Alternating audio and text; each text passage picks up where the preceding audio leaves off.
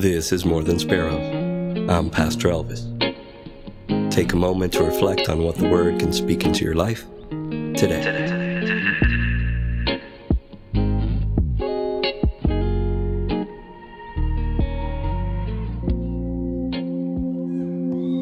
The disabled man rubbed his legs.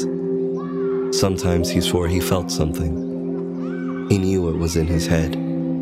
But still, he dreamed of the day he could walk again. It had been so long since he felt anything. His muscles had atrophied.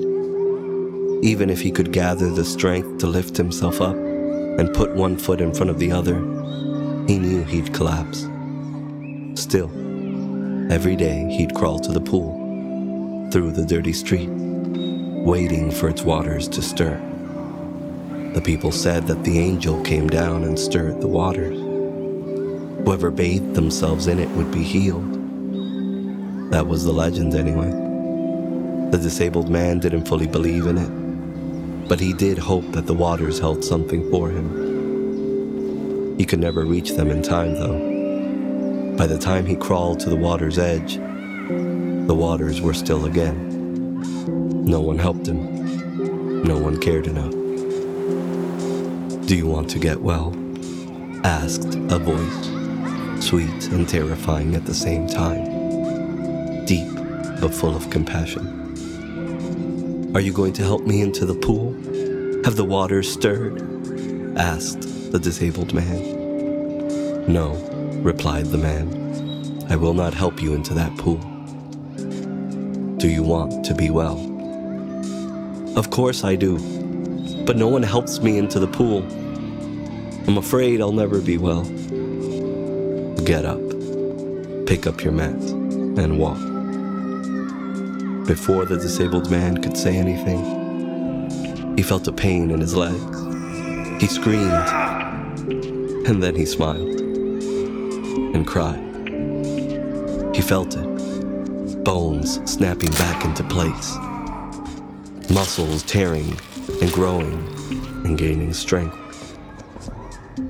He could move his knees first and then the rest, all the way down to his toes. He stood and did as the man said. He carried his mat and started his way home. But then the religious leaders stopped him. Don't you know it's the Sabbath? You shouldn't be carrying that mat, they said. But the man who healed me, he said to carry my mat said the formerly disabled man. Who? That man, over there.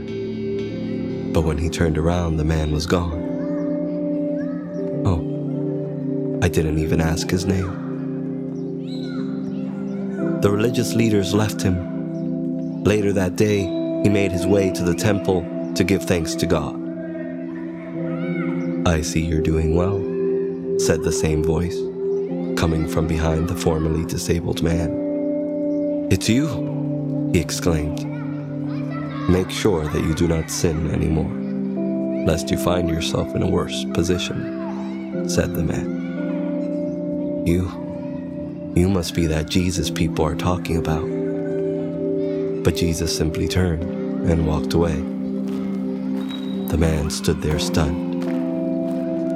Finding the man on his way home, the religious leaders asked the man, Do you know who healed you now? Who healed you on the Sabbath? Yes, replied the man. Jesus healed me. John chapter 5, verses 1 through 15.